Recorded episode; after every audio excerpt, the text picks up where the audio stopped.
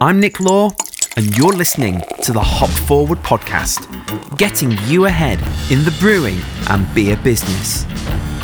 Hop Forward is a weekly podcast dedicated to the craft beer industry, featuring interviews, discussions, and stories from the whole brewing supply chain from grain to glass. So grab yourself a glass, pour yourself a beer, and get ready to hop forward in the brewing and beer business. Hello, beer buddies, and welcome to another sesh on the Hop Forward podcast. Uh, back in 2006, I became an estate agent for my sins. And while out doing a house viewing at a plush area in Sheffield called Nether Edge, I was showing some prospective buyers around a large period property that was bright and airy by virtue of the large bay windows. You see, you see, I've still got the lingo down to a T. And uh, this property had an annex to the rear. And running between the outbuilding and the house was a hop vine with plump green hops waiting to be picked. So I did. When I got back into the Mini Cooper, the estate agent's car of choice, I stared at my hop collection with wide eyed wonder and I said to myself, oh, I could make beer with this. I don't know how, but I could make beer with this when I got back to the office, I retold the story several times to anyone who would listen. My manager even found the hops in the Mini when he took the car for evaluation and passed comment on my infatuation with beer, which, to be fair, was only rivaled by his obsession with the music of Johnny Cash. Needless to say, I moved on from the company in 2009, and because they knew that I love beer, as a leaving present, I was presented with six bottles of real ale from a relatively local microbrewery. Names such as Shut the Gob and Get the Kite That's Pulled and Coal Oil were written in a cartoon font that would be better placed on the cover of the Beano or the Dandy. And it popped out against this metallic sheen foil of this label with dark brooding blues, tight red, and dazzling gold. It was so incredibly shiny. At the time, many real ales looked like this.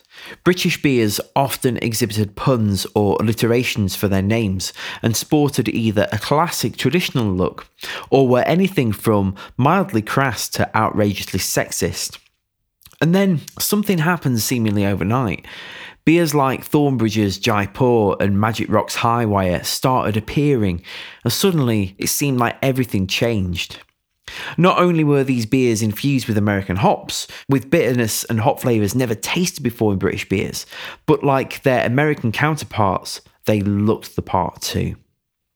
Beverages such as Anchor Steam beer, Goose Island IPA, and Sierra Nevada Pale Ale managed to capture a timeless quality and at the same time were a blend of modern and traditional, while Flying Dog acted almost as a precursor to a notable brand like Beavertown by use of their iconic artwork from Ralph Steadman, most famously known for his illustration work for gonzo journalist Hunter S. Thompson, author of Fear and Loathing in Las Vegas. These days, beer branding and artwork is pretty much par for course and part of the packaging experience as album artworks were for vinyl records back in the day of physical music releases. It's no longer enough for a brewery to merely create good beer, although it could be argued that a brewery like The Kernel, based on the Bermondsey Beer Mile in London, booked the trend. However, for most of us mere mortals, good design and good beer go hand in hand. In very much the same way that brewers have their own style of brewing and way of doing things, the same is said of designers. And bringing those two elements together in perfect harmony, branding and beer, you will create a recipe for success. There is much to be said about this subject and much to be reflected on. How has beer branding changed over time? How does a designer approach a branding project or take an existing logo and develop the theme? What does a brewer need to do to get their product to stand out on a shelf or a bar when there are more breweries and brands and great labels to catch the eye than ever before? And what even is branding? Is it just the design on a can or a flashy logo, or is it more than that? These are some of the questions that me and my guest, Marcus Ohanishian, a fellow designer within the craft beer space, discuss in this week's episode. Despite myself and Marcus having never chatted before, our backgrounds are uncannily similar. Both musical, taking our design skills and using them to promote our bands, and then turning to the beer sector by working for a brewery. In my case, the Sheffield Brewery Company, where I was drafted in to develop their branding before becoming the head brewer and brewery manager, and Marcus working closely with Timberyard Brewing Company in Massachusetts as part of the extended family. Both of us have gone on to take on more breweries and projects within our respective companies, mine being Hop Forward and Marcus's company, Perfect Evolution, working with a variety of clients across the beer spectrum. As you can probably tell from our conversation, we could talk about this for hours on end. So make sure you grab a beer. And if you're really into design, I would highly recommend possibly listening to this with a copy of Pete Brown's book called Beer by Design The Art of Good Beer Branding, published by CAMRA Books. Now, I've been wanting to talk about this book for ages and I've been waiting for the perfect episode. And alas, that time is now. Uh, Pete has done a fantastic job of collating designs from a wide variety of brewers from across the world and offers excellent insights into how branding has developed since the first trademark logo, which was Bass Ale on the 1st of January 1876, right through to showcasing the modern, slender designs we both know and love today. So make sure you bag yourself a copy of that from CAMRA's bookshop. Uh, if you just Google CAMRA and you'll find it. And also check out uh, Marcus's work for Perfect Evolution Designs, which is uh, perfectevolution.xyz. That's perfectevolution.xyz. And check out the brewery we discussed today, which is timberyardbrewing.com. That's timberyardbrewing.com. And most of all, I hope you learned something from this week's episode that you can implement within your own beer business to help you stand out and make your beer look as good as it tastes.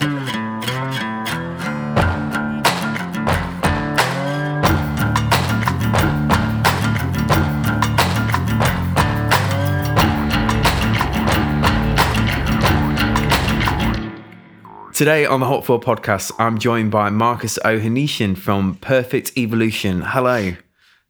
Hey Nick, how are you? Um, after several attempts of trying to pronounce your name and your business name, I'm I'm good. I've not even opened my beer yet, so there you go. Yeah, we're all good now. Yeah. So, um, mate, why, thanks for being on the show. Um, My pleasure. Why don't you tell us a little bit about who you are and what Perfect Evolution is? Yeah, absolutely. So, uh, I live here in central Massachusetts in the States. Uh, Perfect Evolution is my uh, design moniker name that I go under. Um, and I've uh, I kind of got into design from an early age. Um, I'm a drummer myself, so oh, I'm very musical. Yeah, I'm a drummer as well. oh no way! Yeah, yeah, that's great. Yeah, so I've been playing drums since I was seven years old, and, and I'm 30 something now. I always have to think about how old I am. Um, but it, that's what got me into design in the first place was I was playing in bands in my teenage years. Um, and of course, you know, you always need a, a, logo and some stickers and flyers for your shows. And I was always that guy that got pointed to be the uh, the design business guy. So yep. I was building our website in Angelfire back in the Uh-oh. day. Yeah, I remember it well. yeah, Angelfire, GeoCities, Tripod, all those old school website builders. Yeah, dancing um, baby GIF and all that. yeah, yeah so those are fun days, uh, and that's kind of what got me into designing a uh, you know logo, quote unquote, which is just me typing the name out in a font that looked cool, you know. Um, but that's kind of what uh, you know piqued my curiosity into the design world. Um, so eventually, I started building websites and logos for other uh, friends that were in bands, and then their parents' businesses, and it kind of just spiraled into, oh, maybe I can make some money. Maybe I can build a freelance business here, um, and that kind of led me into um, going to college for graphic design here in Massachusetts. Um, and while I was in college, in between classes, I was taking on freelance clients. So I was kind of simultaneously building a little bit of a side business while I was in college still.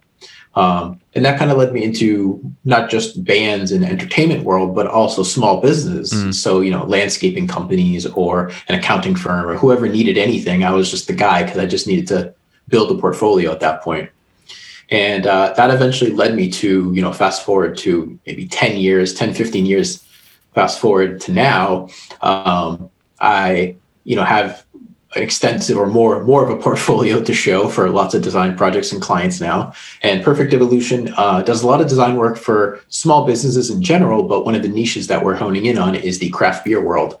Uh, and i come uh, from a uh, a craft beer world from um, a brewery sense as well as being a designer. So um, I'm a design and marketing manager at Timberyard Brewing here in central Massachusetts. Uh, it's my in-laws brewery that I kind of helped to build with them. So I kind of have the ins of the knowing the industry and how to actually build a tap room and a brewery and a brand from the start, but also having that design experience so I can kind of play the, the two cards when I'm talking yeah. to clients. Well, you know, there's because uh, I mean, just for our listeners' benefit, we've had a few email exchanges and whatnot, but this is the first time. I've actually ever really spoken. There are so many similarities between um, our businesses and what you just said because with my background um, i can relate in so many ways obviously a drummer um, i played in a band called strawberry jacket college i did all the website again on Angel um, logos and stuff and then nice. Um, i got into home brewing and then set up my own you know it, it very much took what i did with my band which was like make all the cd inlays and stuff. And then it was like, well, my beer needs a label, you know, and so I made beer labels and stuff. And then ended up in a brewery um, that I worked for um, for several years and was the head brewer and did all the design stuff and rebranded it from within. And now I kind of pretty much what you just said, taken that expertise and put it in um, a business format. So it's yeah, it, it, the more I talk to people and meet people like yourself, there's quite a lot of people actually out there who have got mm. similar experiences. You, I mean, do you think that's partly maybe just something to do with our generation of um, you know growing up in an era where the internet was a sort of um, you know it's in its prime and yeah. you just kind of like got stuck into like the very much a, a, a, digital DIY culture in the way that in the 70s maybe there were punk bands that were you know cutting um, stuff out of newspaper and making a poster and photocopying it we're just like a digitized yeah. version of that yeah, yeah, I absolutely think so. It's uh, like you said, that was kind of the, the, prime time, the sweet spot for the internet was mm. like in the the '90s um, when it was kind of like up and coming, I guess, for yeah. lack of a better term. and to your to your uh, point, the punk era, like you said, the DIY, like making posters out of cutout things to form the band logo and make the flyer, and just kind of like you know, it's in a way like a startup. You know, it's. Yep. I always compare being in a band to being a startup uh, because you're being very scrappy. You're just u- utilizing all of your resources.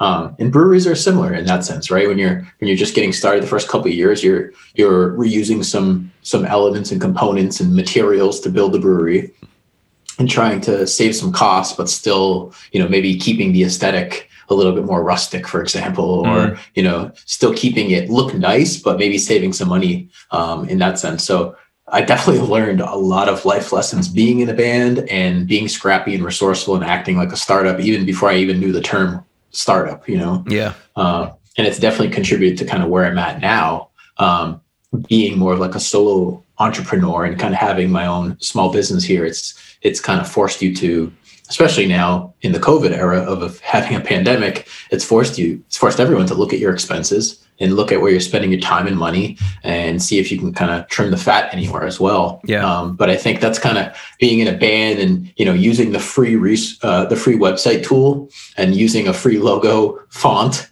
Uh, you know those things have kind of like you know helped cut costs and kind of trained me to be as resourceful and uh, effective as possible. Yeah. You know, I always think there's so many similarities between beer and music. Um, Absolutely. In, in, at the time of recording this, um, it was announced that Heineken have bought the other half of the um, shares in Brixton Brewery, so now it's fully owned by Heineken. And mm. um, it's a little bit when that kind of happens. It's a little bit like in those early days. It's like when you know you get an independent band and then like I said they, they do the, the, sort of scrappy thing and then some people take an interest in them and they grow their own fan base and stuff but when um, they sign to a major label obviously there's a lot of yeah. heartache and stuff and you see that it's so paralleled yeah. in the beer industry when a, a global buys out a, a, company like that but then you know the the, the beer um, you know the, the brewery or, or the band becomes a lot more polished and refined and you, you get that uh, with breweries as well so I always think that's yeah. super interesting. Yeah, absolutely. I was trying to uh, I was trying to explain the concept of a distribution company to my parents right. the other day, um, and I was comparing it to the same analogy that you just made of mm. where there's a local band, right, and you're an independent band, and you're just trying to be scrappy and buy your own van and go try to go out on tour and uh, trying to get to that next level of getting recognition, right, getting a booking agent or a management company or you know a record label and getting signed, and uh, that kind of just happened to Timberyard Brewing where uh, my wife, who is the taproom manager over there, actually was started our distribution program. So she got it up to about 30 different accounts, local and regional.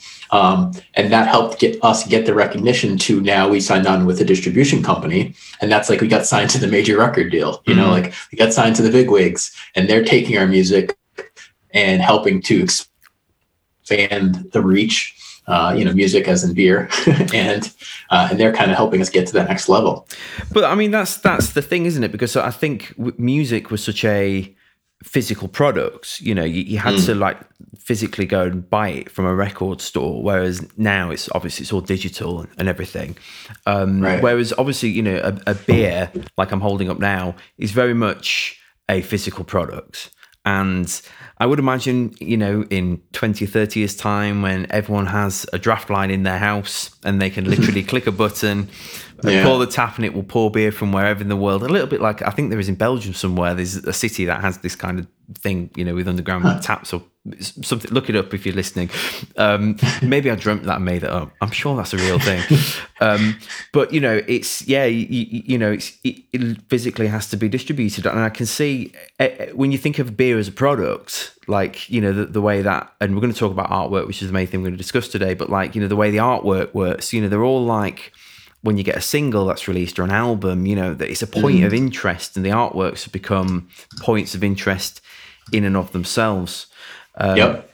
So, yeah, there's a good, there's a cool underground community, just like it is in the music industry, of people that collect records and really enjoy that process. I was talking to my wife about this the other day, actually, of holding the physical copy, opening up the plastic shrink wrap, looking at whether it's a CD or an album, you know, really absorbing the imagery and the lyrics and the text and how everything's laid out. To me, there's still like a beauty and an art and a craft behind all that. Uh, and I really enjoy that process even to this day with records. Um, and same thing goes with beers. There's a whole uh, community of just people that appreciate the art on the beer can or the beer bottle.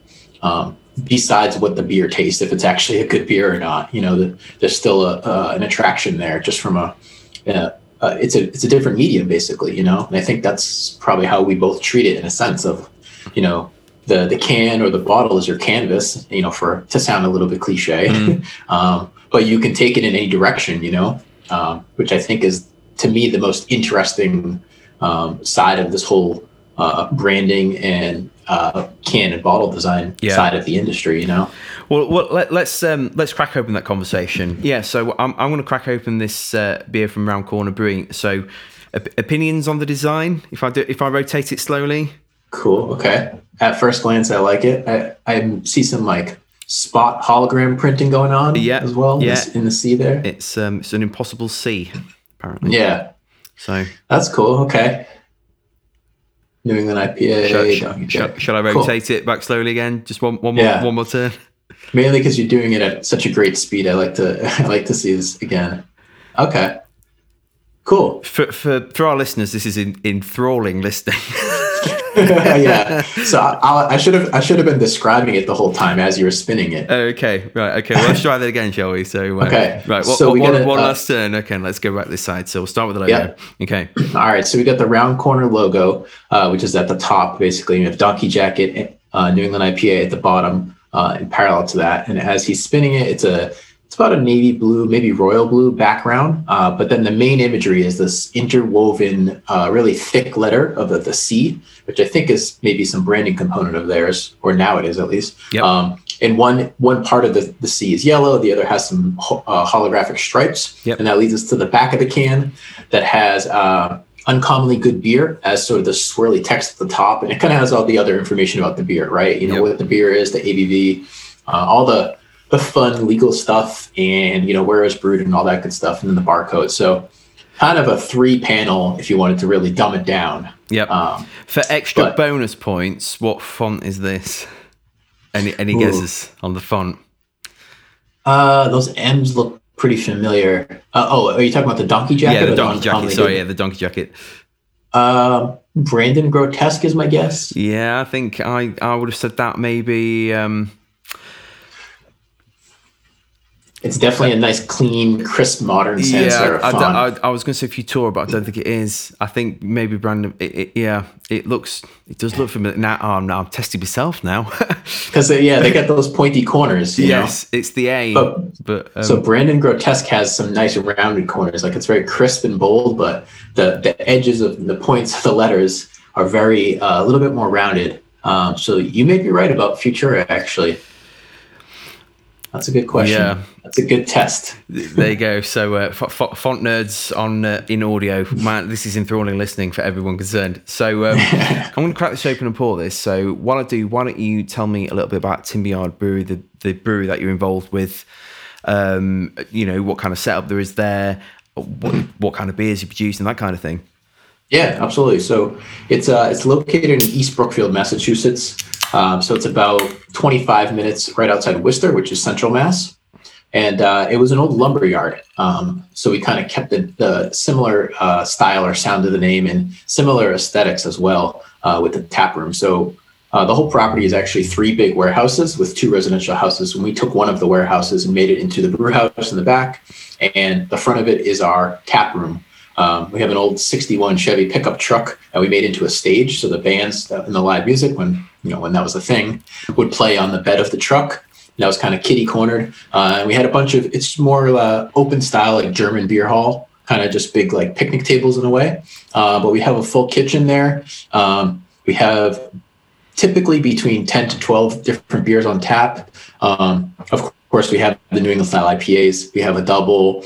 Um, and then we, we st- started to get into the more of the pilsners and the lagers. Uh, our brewer is really known for his sours, so he's been doing some kettle sours as well, which is really nice. Uh, and then we, of course, we have a nice, like, well balanced uh, chocolate stout as Mm. well uh, for these nice cold winter months that we have here in New England.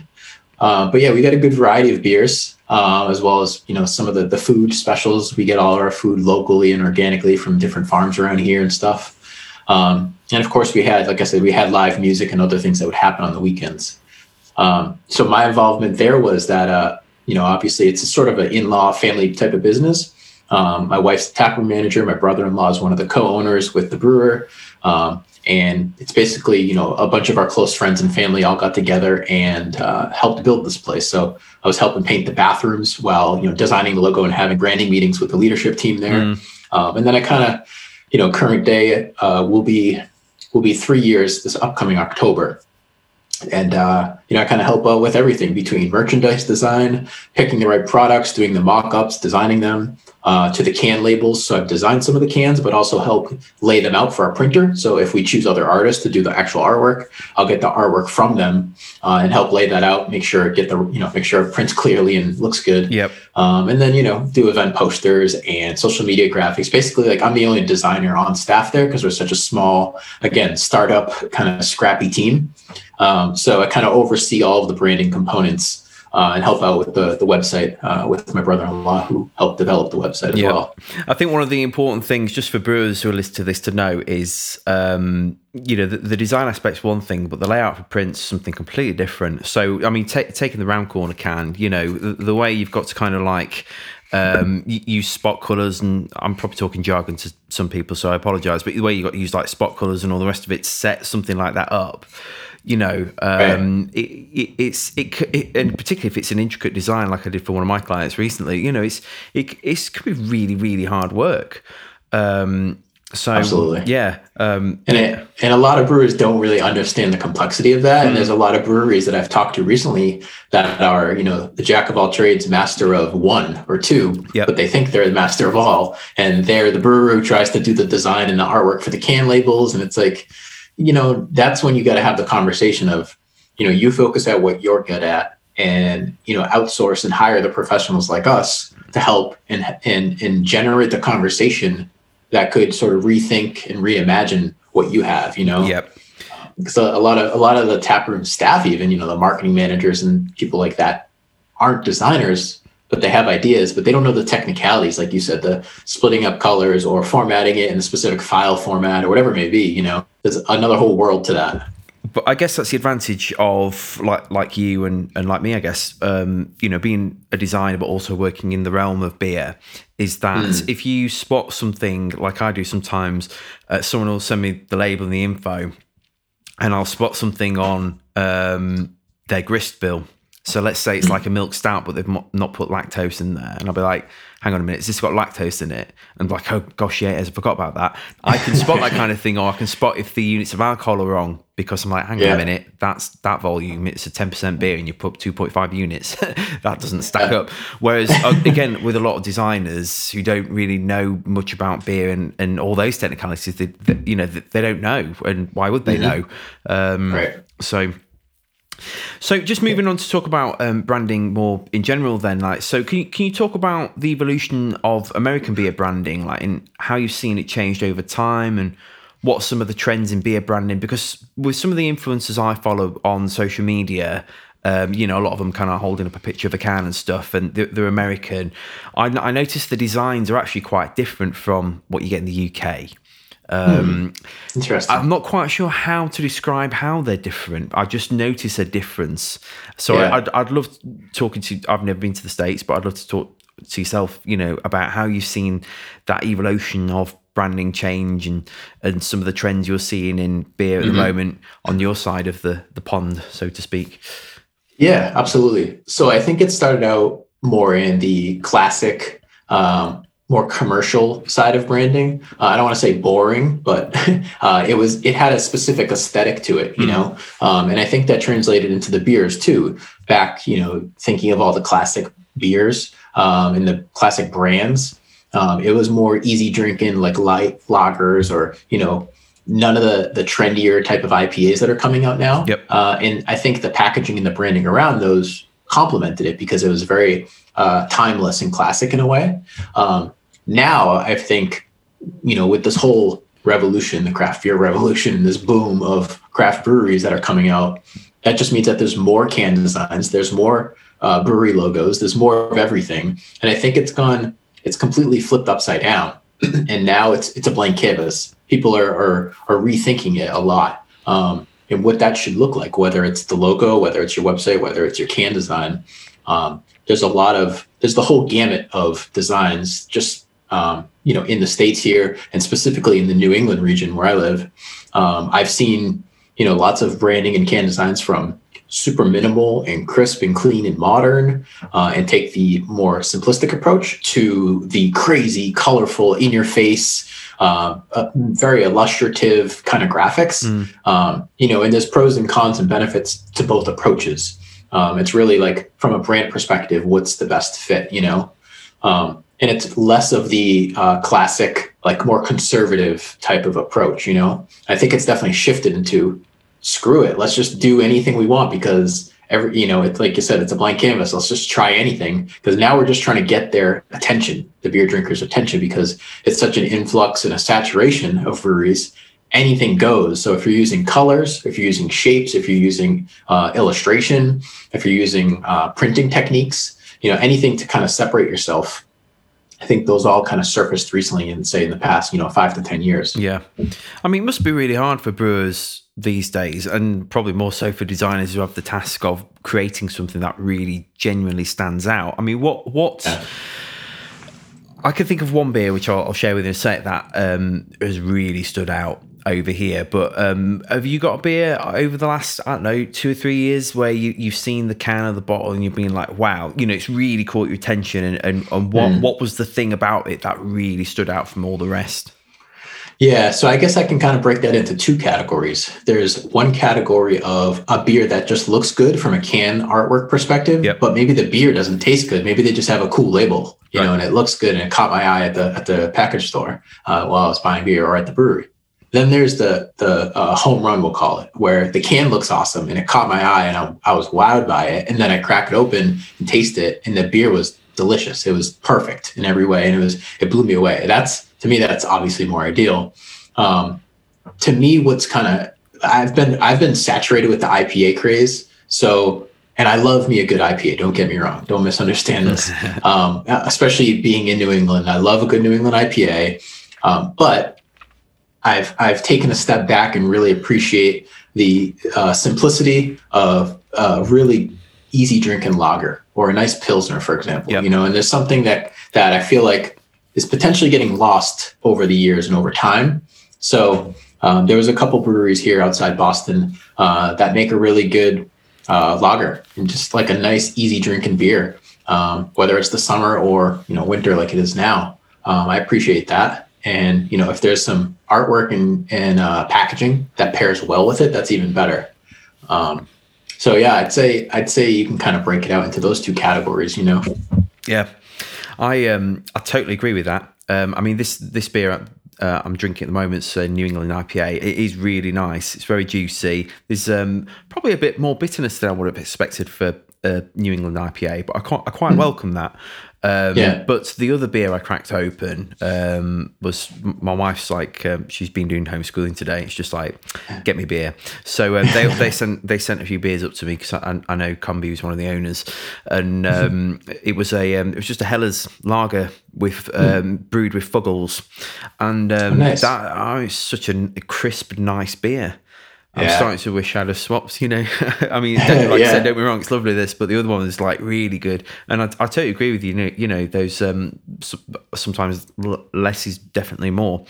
Yeah. Um, what, absolutely. What, one of the beers that really stand out for me, although they don't brew it anymore, although I think it's being brought back under a different reiteration. Um, but there was a, co- a collaboration between a, a, brewery local to me called Buxton Brewery and a brewery called Omnipollo uh, if you've come across Omni Omnipollo before, um, and they brewed a beer called Yellow Belly, and it was a it was a ten percent peanut butter imperial stout, and they didn't have any oh. peanuts in the grist, and yet somehow they managed to get this peanut flavor. It was it's an incredible beer. They had to stop um, selling it actually because another brewery had the trademark on the word Yellow Belly, so they had to discontinue it. But it came in this bottle that was wrapped in basically a white um, bit of paper um, with two eyes. And and then sort of the the top of it was screwed up. Um, so if you Google it, and you'll be able to see what I mean. Um, but it was just the most incredible way. Oh, wow. yeah, okay, yeah. It's just it. the most incredible way to package a beer. I, have never come across anything like it. And yeah. as you know, it, it really captured everyone's attention. The fact that it was such an outstanding beer as well, just you know, made made that beer a huge success. I think everybody was gutted.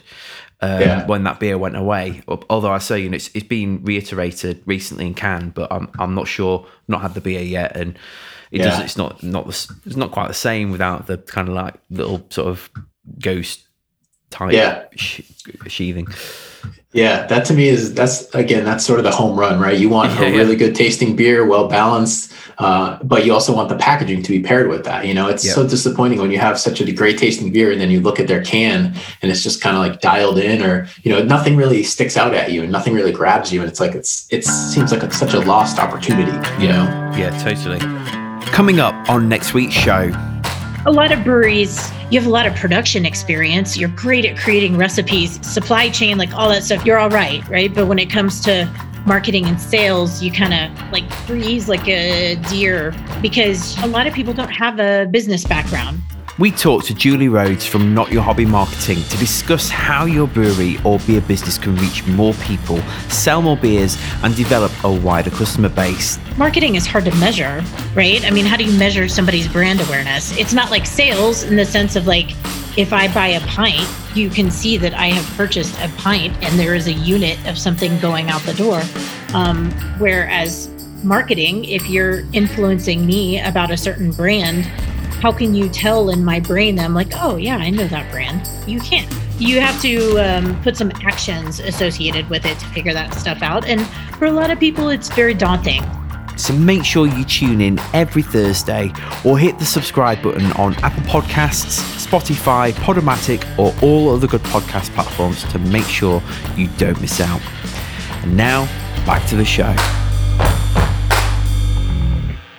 So, from a designer's point of view, um, for our listeners, t- take us through the process of branding a particular brewery from start to finish. Like, how do you approach it? How does the concept evolve from the initial concept to something that's mm. rolled out? Once it's rolled out, how does it change and morph, which these things often do? Just like oh, yeah. take me through your process when it comes to all that. Yeah, absolutely. So it starts with a really extensive discovery period. So that could look like, you know, an in-person meeting, maybe a couple meetings, maybe a couple Zoom calls now. Uh, but it's basically I ask a, a, series of questions to kind of stir the and start the conversation. Um, and it really, you know, I try to roll up my sleeves and, and encompass and engulf myself in the brewery and the business as much as I can, and really not even talk about colors or fonts to be used, but really just understanding the goals, the motivations, the inspirations um, from, you know, and that creates a good starting point basically. Um, and that helps the discussion. It's really me listening and just absorbing everything I can to understand the, the business, um, in the sense of brewery. So there's lots to look at, right? Um, you know, the, the branding isn't just, okay, what's the logo going to look like? What, what, are we going to have a mark? Is it going to be just a typography based logo? Um, there's so much more that happens way before that that helps me get to that point eventually. So uh, I'm I'm sort of collecting all this data in my head and information, and I'm categorizing it and sort of making like a mood board in a way. Yep. You know, uh, I'm kind of di- you know digesting it in a way, um, and then summarizing it. Um, and I'm also reading this back to the the brewer or the client to have that discussion because I may be misinterpreting things they may want to add in, um, but this helps gets their their gears turning as well. Uh, because they've probably never had these types of conversations if they've never built a, a business from scratch. Mm. Um, so I really like to kind of peel back those layers, um, you know, get our hands dirty and, and kind of get in there um, and get that mood board and get that uh, go down a path. Basically, that's all you know. And it could be a couple different paths, but we want to go down some paths and not just kind of have a blanket discussion. You know. Um, from there, once I sort of feel comfortable and kind of get that summarized version of you know uh, where where they're at, where they see themselves, their goals, their inspirations, all that fun stuff that we talk about. Um, then I kind of dive into some different uh, visual directions. Um, and in my first round, I, tr- I try to keep it. I try to throw everything at the wall. You know, nothing is a bad idea at that point. Yep. So, um, you know, my contract says one thing. Maybe I'll add an extra round or two because I feel like there might be some weight to something. So you know, I'll put everything on my my artboard in Illustrator is just insane because it's just all these different versions and variations. But that's usually what my first round looks like. It's just like a brain dump of everything. And a lot of that time, like 80% of that work probably won't make it to round two, but at least it's out of my brain, you know? Yeah. So I just sit there and go crazy and duplicating and trying new things and iterating.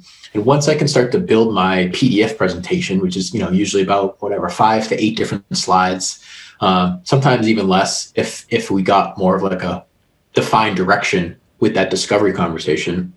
Um, then I'll start to make my round one presentation basically and start to really um, condense and dissect and dwindle that list down to really strong directions.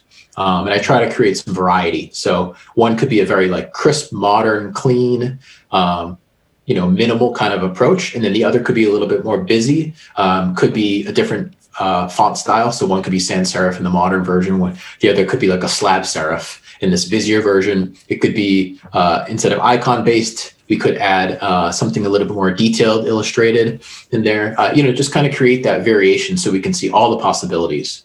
Um, the first round's a very iterative process. So I never want to get that like full decision on the calls. I always want them to sleep on that.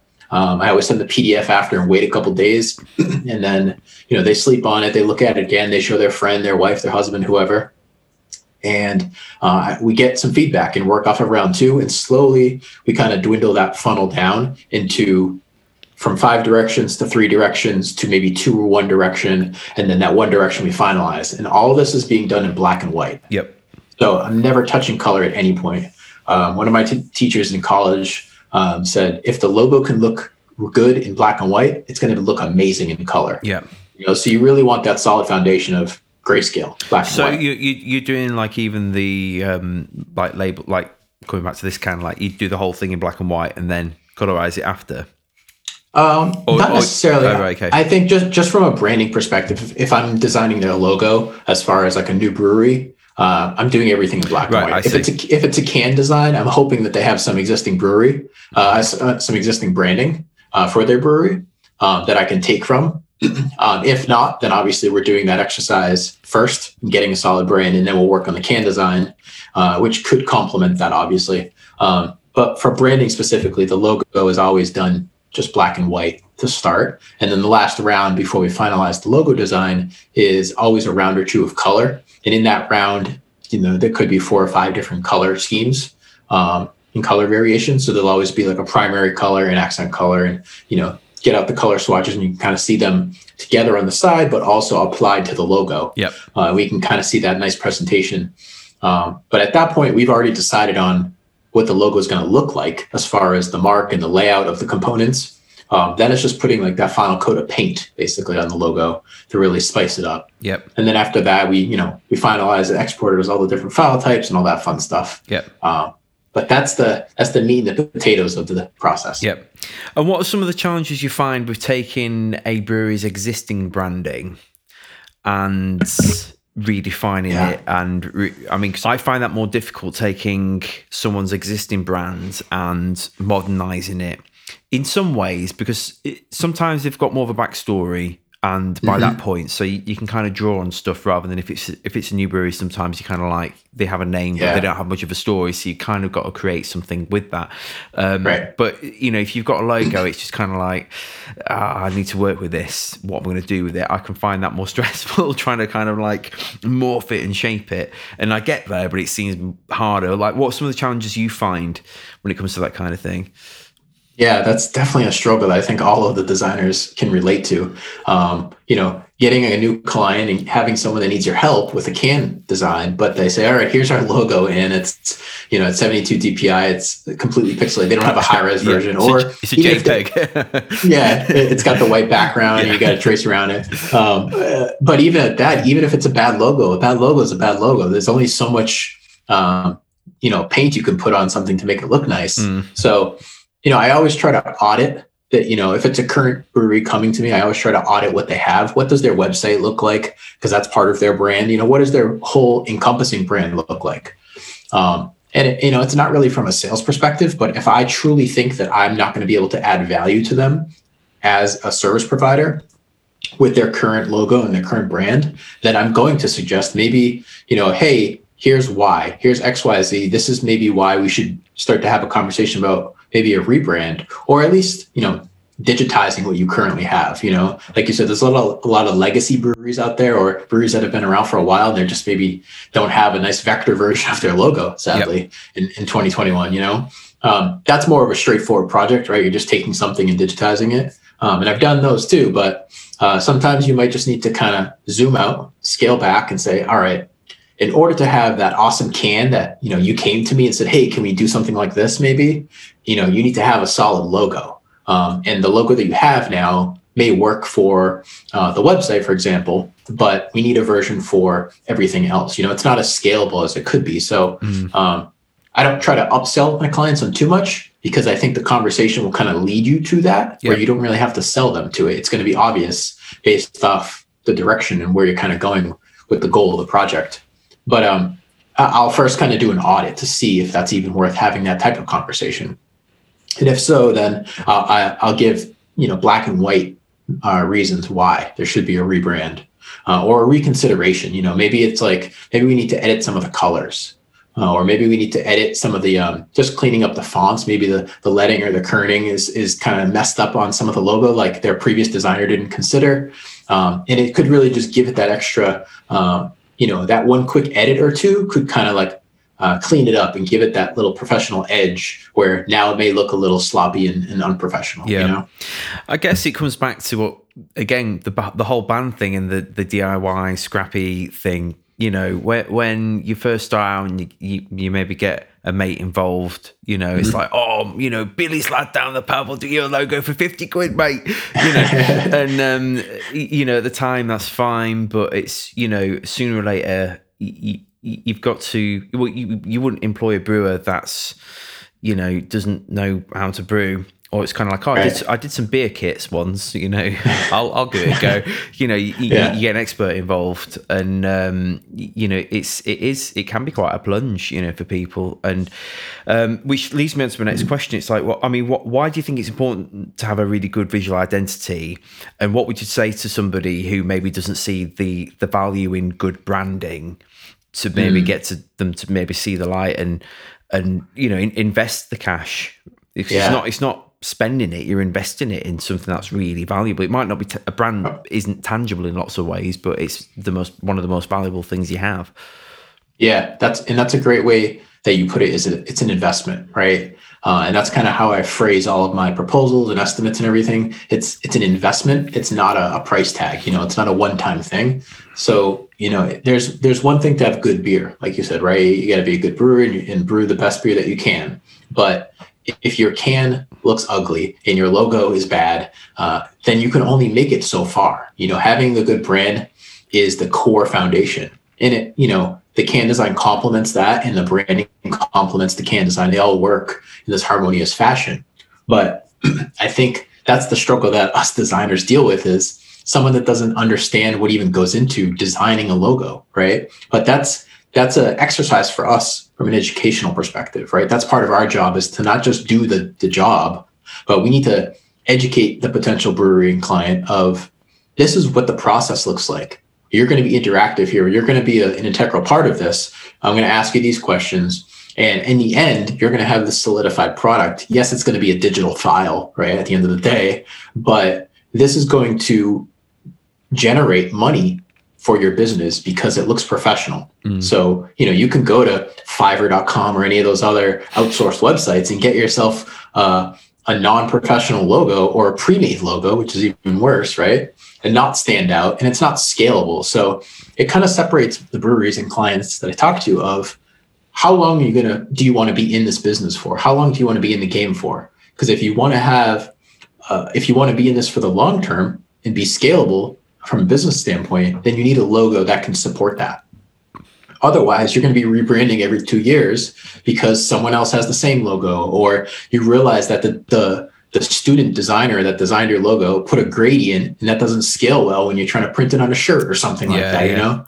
Like all these technical things that, you know, experienced designers like you and I and everyone else that's probably listening to this podcast uh, is probably is probably, you know, more experienced with from a technical standpoint, but also from a branding um, you know, and it goes along with the aesthetic of it as well. So um, I think it's less about selling your services to the brewery and say, I'm going to provide you with a logo file. It's or build, I'm helping, I'm partnering with you. I'm going to be part of your design and marketing team now. And yes, I'm an outside contractor, right? But now I'm fully engulfed as your partner from this perspective. Uh, and I need to extract everything you have in that brain of yours and put that into a logo form and add my own touch to it as well. Yeah. You know? I, two, I think two things in response to that. Um, what, one of my clients, who's a good friend, um, has got a brewery uh, down south, and I've, I mean, I've never met him in person, um, but I, I, I, very much feel like part of the brewery now. You know, with all the time I've invested in his brand, yeah. Um, you know, and and each time he pushes me for something like I, th- I, think with every label design, it can't get more like outrageous than the last one I just did. And then he'll, he'll contact me saying, "Oh, I've had this idea about you know doing this," and I'm like, "That's okay. It has got more outrageous, but you know, it's it's always a challenge. But I feel very much vested in it, and like it's like it's part of you know I'm part of that story now. And the mm-hmm. other the other thing I think as well when as you were talking was um, about the story of Brooklyn Brewery, how um, when Steve Hindy and you know was um, was the co-founder of that, um, how they were looking for a designer, and I can't remember the name of the design firm, but they approached like the most, like the best design branding firm in New York, and he was trying to get a just like a 30 second phone conversation with you know this really renowned designer and he kept badgering and badgering the secretary and, and, he finally got through and he was like you know we're starting this brewery in brooklyn and and he, he managed to get this guy to come up with a logo and if you think of that logo now it is so iconic. You know that that b and the way it sort of swirls like if you see that you know what it is and absolutely i think you know the, the the brand value that that b in you know in a, in a black circle with a green middle and a white b adds to that company's value, you know, is, is massive in the way that um, the, the Coca Cola logo adds. I can't remember. I saw how many millions. I can't remember the, the figure, but it was like millions of dollars Right. to the company value because of that logo. I mean, it's insane, Yeah. isn't it? When you think about it. Yeah, absolutely. It's it's crazy when you think of it at that scale, right? Um, because you know us designers, I'm sure, like have always compared. Yeah, a great logo is you know the Adidas three stripes or the or the Nike swoosh Yeah, and all these like, and the Apple, you know, all these like iconic brands. And it's taken so long for those businesses to get to that, but you could see a portion of that logo and still know that it's that brand Yep. just based off that because it's so recognizable. Um, and of course, a lot of the breweries that I'm sure we're working with aren't to that level, right? But like you said, Brooklyn Brewery is like you can see a circle with that nice cursive, uh, you know, handwritten B in there and know that that's Brooklyn Brewery. Um, you know, same thing to the to some of the other higher brands like Sam Adams, for example, Yep. you know, or like uh, Allagash. Uh, and things like that. Those are some of the bigger brands that are very recognizable, but it's taken years for them to get to that point, you know? Mm, yeah. So, I mean, just following on from that, I mean, tell me your understanding of branding because I, I do think a lot of people confuse branding with um, just basically something that you see rather than you know the visual aspects rather than um, my understanding it's it's so much more than just what's on a can you know it's it's how someone feels about that particular product and things so ju- I'd, I'd love to know what um, when you think of branding what what does branding mean to you Yeah. Um, yeah, you're exactly right. It's perception. You know, it's not necessarily the digital logo file of the logo design. Yes, that is primarily some of your branding, but it's it's the taproom experience, it's the packaging on your cans, it's how, you know, the font that you use on your bathroom signage, it's all those little details that contribute to your brand, including how your employees talk to your customers, you know, what the tone of that conversation may look like. Uh, the the logo represents that in a digital form, right? so, you know, and some of this is more subjective and fluffy branding conversation, you know, that isn't actually, you know, tangible or, you know, again, like to your point is you can't say, okay, this logo design has generated $5 million because of X, right? But you want something that represents all of that. So a lot of those questions that I mentioned in my discovery phase are kind of getting some roundabout answers in relation to the, that type of experience, you know? What does your tap room look like? What are you hanging up on the walls in your tap room? And all of that contributes to the overall taproom experience, which is part of your brand. You know, Uh, what are the what are the taproom employees wearing? Is it their is it your logo and branding, or did you just get give them free reign to wear whatever they want um, within reason, hopefully?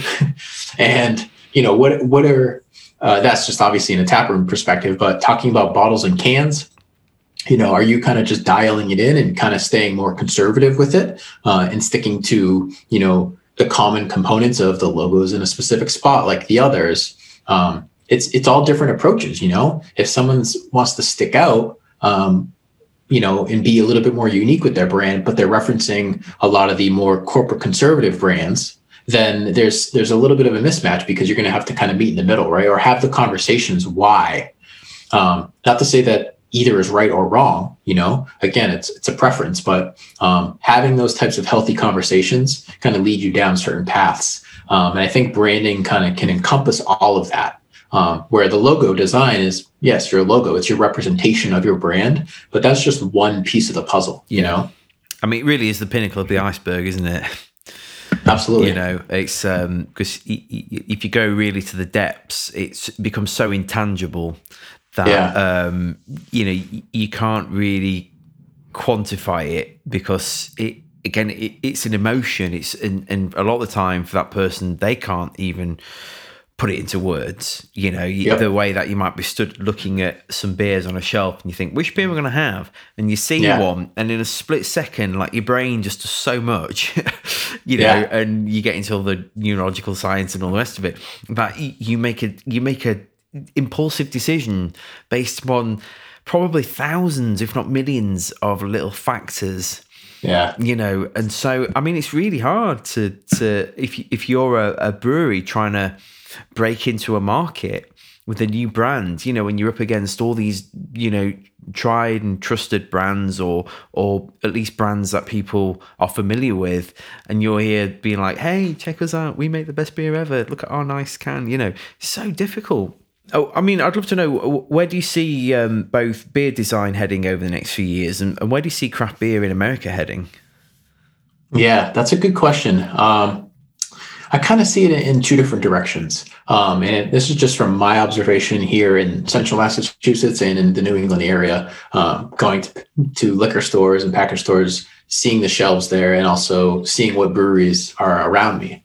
Um, there's sort of two directions. One is the like the overly illustrated, bright colors in your face. Uh, we're to get you just by walking by the aisle. It's to pop out at you, right? So they're going for the wow factor there. Um, and then the other approach is the exact opposite of that. It's going super minimal and clean, but bold in a simplistic fashion, right? So it could be uh, using lots of uh, branding colors, so nice pops of color to differentiate it on a, on a can label. Um, it could be specific shapes, like geometric shapes within those colors or whatever, just different components uh, to kind of give it that simplistic look, but not overly complicating it um, so you know the message is kind of diluted you know and that's kind of the ha- that happy balance that we're trying to reach here mm. right you don't want to you don't want to go too crazy because then everyone's going to what's what is the name of this beer even? I can't even read it you know? Uh, or what brewery is this? The logo is in the back and it's small you know half an inch at the very bottom but there's like a bright purple in the background and it's like you, you don't even know what you're reading. Uh, so you just failed at doing the job of design is communication. You know you're trying to communicate something whether it's in a logo like you said, for the feeling and the emotion that you get by looking at the logo, or when you're holding a can, uh, what are you communicating there? Can you read the label? You know, at the literal sense, can you see what you're actually holding? Um, and then what is the feeling that you're getting by looking at that? Are you interested in buying it because of, because of the description? Do you really like the artwork? I And that's in you're a creative person and you might be an artist and you appreciate that. You, I mean, personally, I gravitate towards more more uh, artwork friendly beers mm-hmm. when I'm looking at the shelves. Um, they definitely catch my eye. But my design style, my aesthetic, when I'm actually designing, is not like that. I really, uh, I'm jealous and, and, envious of people that can draw and illustrate and, and, have these detailed illustrations because that's not my style and I can't do that. Um, and I excel in my know where I'm good at. But so I love things that are similar to my sense because I'm inspired by that in a clean, minimal, bold, impactful sense. But I also have uh, another side of respect for that in your face yet tasteful uh, approach as well. Yeah. And where do you see craft beer as a category heading in the States? I mean, particularly with um, the pandemic and everything. Because, I mean, I, am pretty mm. sure it's probably changed the way the beer industry works over there as it has over here in the UK. Yeah. Yeah, absolutely. I think, uh, one, people are drinking more people are definitely drinking more beer uh, because or maybe not because of the pandemic but i think it's definitely helped people are at home more you know and they want to drink beer and, and chill out uh, i think more than ever and i think it's gonna you know we've kind of gone through the ebb and flows of the industry right there's um, you know, we we had this kind of like New England IPA and these like cereal milkshake IPAs and like all these like fruity, uh, like crazy in a way, almost gimmicky. And I'm not, you know, not bad mouthing any of the breweries that do that because there are some delicious beers. Um, personally, it's not my thing. And like I said, I'm a huge New England IPA fan, but I think that it's going to be sort of going into that more lighter, easy drinking, mm. uh, classic and timeless beers like lagers and pilsners and uh, some even some fruited sours. I think you know, I think they're very underrated. I think that a lot of people overlook sours, uh, but there's a way to tastefully do it and and have a well balanced sour. You know, um, and I feel like it's a missed opportunity for a lot of breweries. Um, you know, obviously there's other factors that go into me saying that, but um, but I think it's it's I think the trend of these, you know, milkshake in New England IPAs, all the the, the lactose and the everything, like this trend, you know, yep. is going to just go, okay, hold on, everyone stop. Let's just go back to like a clear beer. Let's go back to an easy drinking light beer. Yeah, I can't wait for the statement. I can't wait for the lactose trend to end. You know, uh, it's like yeah. just give me a stout. That's a stout. Okay. Yeah. I, you know, I, I love imperial stouts. They're my favorite beer mm-hmm. type of all the styles of beer. Um, yeah. But I, you know, it, does, does it really need all the pecans? Does it need waffles in there? Just give me the, Right. just give me the damn stout.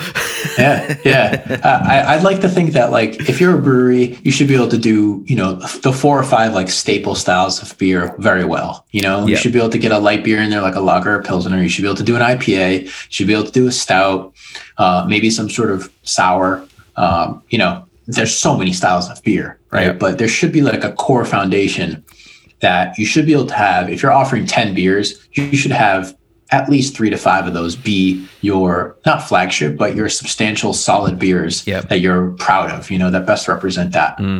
It's interesting the beer styles we've just referenced because here in the UK, um, Best Bitters are making and the ESBs are making a comeback. You know, and for a long time it was like, oh, Best Bitters, Twiggy beers, Fuggles, Goldings, yeah, whatever. You know, have your moss and all the rest Yeah. of it. Go lick some grass. Um, but now, you know, all of a sudden it's like everyone's brewing an ESB and a Best Bitter and oh, Best Bitters. You know, like I, I love a Best Bitter. You know, I, I grew up drinking those kind of beers. You know, I remember Yeah. like uh, a brewery called Stones um, or, or Wards, which were based in the city that I live in, Sheffield. Wards Bitter. Um, you know, and I loved being underage on the school field playing football with my mates, drinking a cheeky can of it. You know, um, but yeah, it's interesting how. Um, yeah, the, the beer styles you referenced, you know, um, Yeah. over there. So Yeah. I, I wish we could do like a beer trade or something. I'd love to to get my hands on some of the beers that you were talking about. And Oh, obviously I would send you some. yeah, you know, yeah. I wish it was easier to to get that type of stuff I around know. here. Yeah, likewise. Um, cool. So, well, thanks for being on the show today, Marcus. Uh, it's been really interesting talking to a, another designer um, and somebody that also works closely with the brewery as well. Um, can you give us a heads up where people can find you? Maybe they want to, um, you know, work with you, do some design work in the states and stuff. So, um, how can people find out more about you? Yeah, absolutely. So uh, craftbeer.marketing is the website address. So that's kind of my landing page. Uh, we have a craft beer community on Facebook called Craft Beer Marketing. Uh, so feel free to join that. Um, there's a link if you need any design services. I have a whole landing page there to tell you a little bit more about uh, the case study that I did with Timberyard Brewing, as well as any other design services. So uh, craftbeer.marketing is the uh, portal for everything me. Happy days, Bill. Thanks for being on the show. Yeah, thank you. I appreciate it. Well, it's that time again at the bar for another week of the Hop Forward podcast. Don't forget to subscribe to the show on iTunes, Spotify, and all other good platforms. Be sure to visit hopforward.beer to find out how we can help you get ahead in the brewing and beer business. We make your beer look as good as it tastes, and we help you brew up a better business through branding, marketing, and consultancy. Remember to follow us on social media at Hop Forward Beers, and for another week, cheers.